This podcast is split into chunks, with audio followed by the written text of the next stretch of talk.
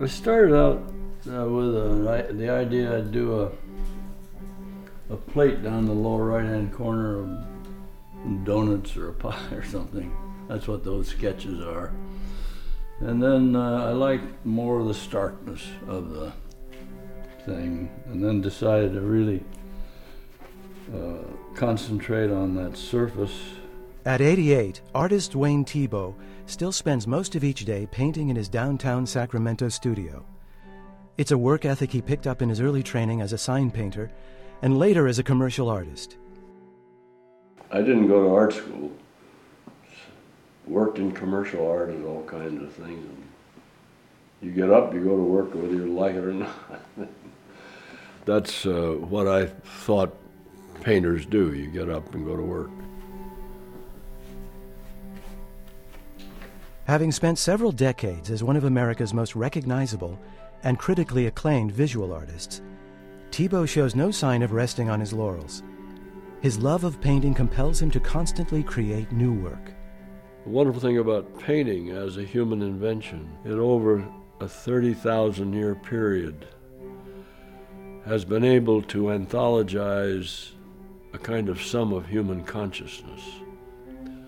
All of our sides, the most majestic, wonderful spiritual ideas, all the way down to the brute level of terror and horrendous inhumanity to man.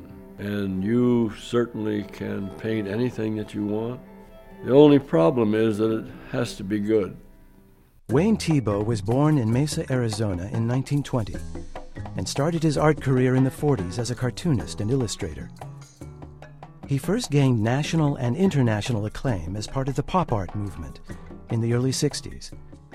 Like other pop artists, he took a closer look at humble, everyday objects cakes and pie, gumball machines, shoes, even lipsticks all rendered with tactile brushstrokes and a keen sense of color.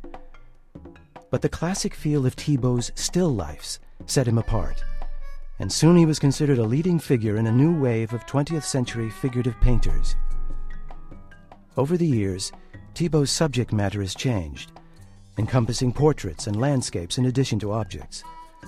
Most of the imagery is drawn from his own life experiences. This came out of a lot of experiences with uh, living in San Francisco. We had a house there. The Delta pictures, the ones with the uh, rivers and lakes and so on, those come out of the Delta area. We spend a lot of time down there. The restaurant things come out of experience of working in restaurants. So this is a little bit of like a diary of my growing up. While the subjects of Thiebaud's paintings vary, the common thread through them all is a rigorous investigation into the formal properties of painting. So a lot of the work depends on problems. It can be a problem of color, it can be a problem of light, problem of space. Painting really can be a kind of miracle because it's a total unnatural act.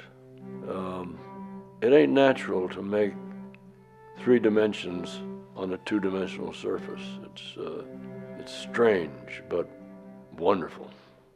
More than a hundred paintings from throughout Thiebaud's career are assembled at his studio. He's working with his son, Matt, to make the final selections for a traveling retrospective of his work. This is all work that came back from a retrospective at Laguna Art Museum. We're getting ready to ship things out to uh, Palm Springs Art Museum. I think in between Palm Springs it goes to uh, Utah and then it goes from there to San Jose in 2010. Sometimes he'll rework maybe a background on something that he's seen that he wants to change. Painting for me is more of a continuing organic process.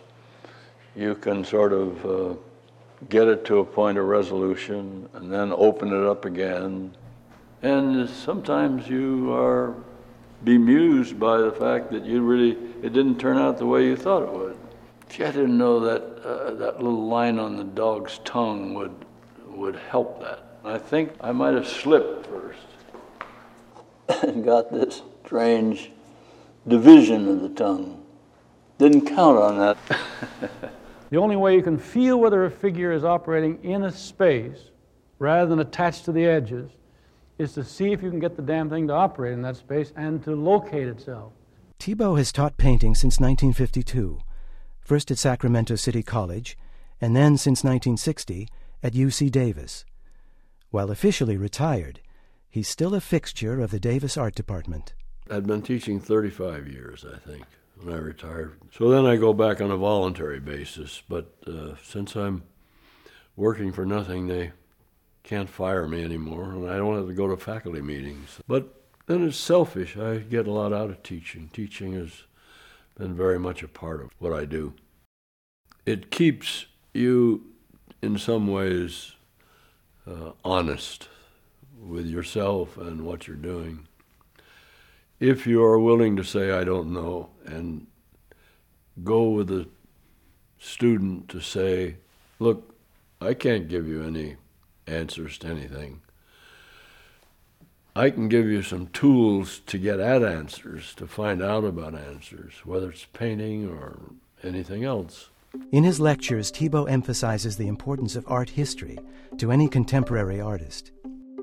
I love uh, art history and love to go to museums and uh, See that another human being has painted something like Vermeer painted. If you try to find an edge in a Vermeer, on an arm or anything, you just cannot find it.